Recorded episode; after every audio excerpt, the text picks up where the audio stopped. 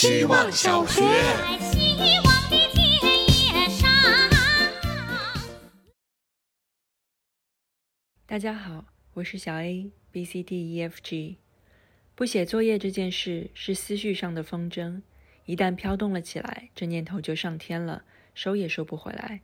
会打这个比方，是因为今天放了风筝，人生中第一次看着自己扯着一个东西，不让它飞走，又不让它掉下来，一边傻乐着，一边觉得这个行为可真矛盾呀。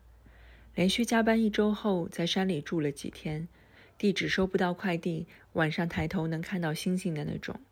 每天觉得吃饱睡好就是快乐了。今天开着车回来，看到城市大楼的霓虹灯时，感受到自己是被送进一个巨型工厂的零件，即将在明天重新进入生产轨道。这几天吃过的猪油给零件上了润滑，就又可以飞速旋转一阵子了。希望小学。大家好，我是小姑娘。我觉得累分两种，肉体的疲惫和心理的负担，都可以造成累的感觉，而累的结果不一定都是负面的。经过了几天忙碌的工作，为了可以抓紧时间准备下一阶段的事情，我连续开了十二小时的车赶回家，可以说是累到极致了。整个人瘫在停车场，感觉不瘫个半小时根本上不动楼。但还是很想把当下的情绪整理一下。身体已经熄火，但大脑还是很想继续转，很珍惜这种累的感受。通过付出得到的能量可以撑很长时间，不像红牛，二百五十毫升，身体只能续航两小时。我想，注入能量也分走心和走肾，好像生病的人一样，只要心态不垮，身体还是可以靠意志走得更远一点。希望小学。大家好，我是小船。今天在练字的时候，突然想到初中的时候去政治老师的办公室交作业，看到老师在报纸上面写毛笔字的场景，那一幕我现在还记得，具体写的什么字已经记不清了，只记得那是一个比较复杂的字。整个画面有一种很安静的美感，想起他在给我们上课的时候，板书也写得很漂亮，感觉是当做了自己的作品在写。他的人也散发出一种很沉稳的气质。印象中，我开始练字是在小学，坚持了一年之后再也没练过了，但仍然很向往在写字的时候整个人沉进海底的感觉。世界不安静，但世界都在海面以上。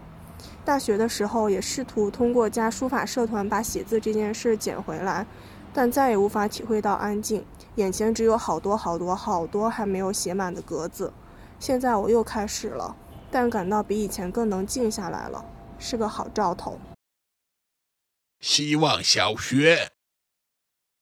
大家好，我是小锅边。因为害怕理发店，很久没有剪头发了，在大众点评上尝试找了个工作室。主理人是一个很温柔的台湾中年人，他的话不多，偶尔自己嘀咕一句：“这边就没有那么卷哦。”这一类不怎么需要回答的话。因为怕尴尬，不喜欢和老板单独吃饭。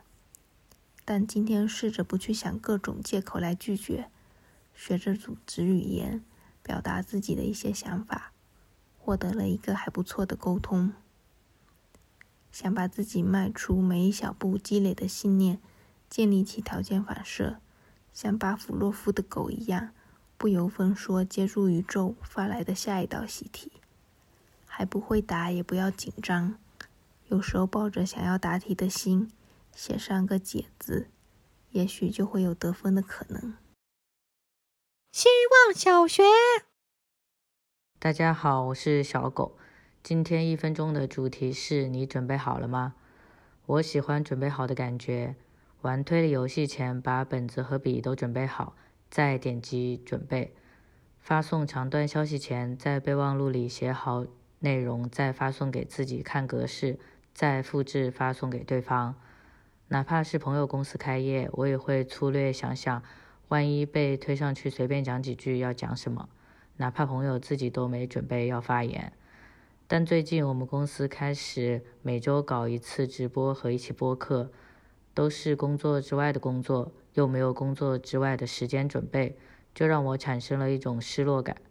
这种失落在于看到了自己日常准备的不足，因为临场发挥就是日常准备的底线，所以我想在有时间的情况下，尽可能准备好每天一分钟，就是在为随时可能发生的无准备而准备。